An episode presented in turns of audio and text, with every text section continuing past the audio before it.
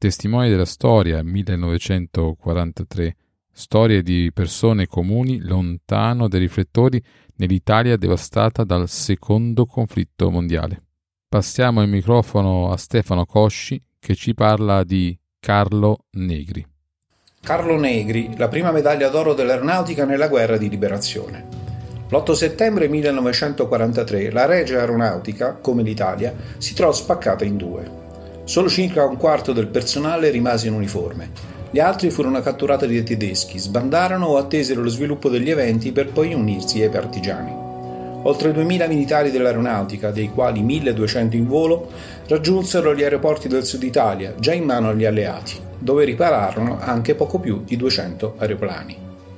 Un pugno di velivoli che permisero alla Regia Aeronautica di sopravvivere e di continuare a combattere.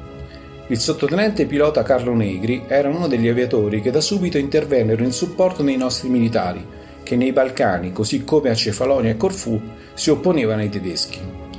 Genovese, studente di ingegneria, si era arruolato come pilota di complemento e al momento dell'armistizio era in forza al nono gruppo del quarto stormo.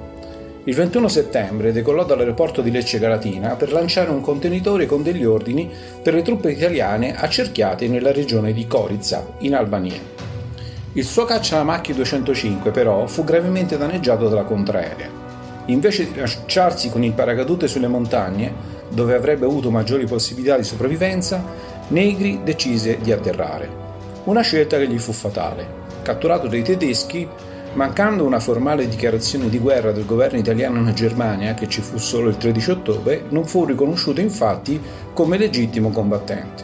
Non gli fu quindi accordata la protezione come prigioniero di guerra assicurata dalla Convenzione di Ginevra e dopo un sommario processo venne fucilato. Alla memoria del giovane pilota fu tributata la medaglia d'oro al valor militare, la prima concessa all'aeronautica militare nella guerra di liberazione.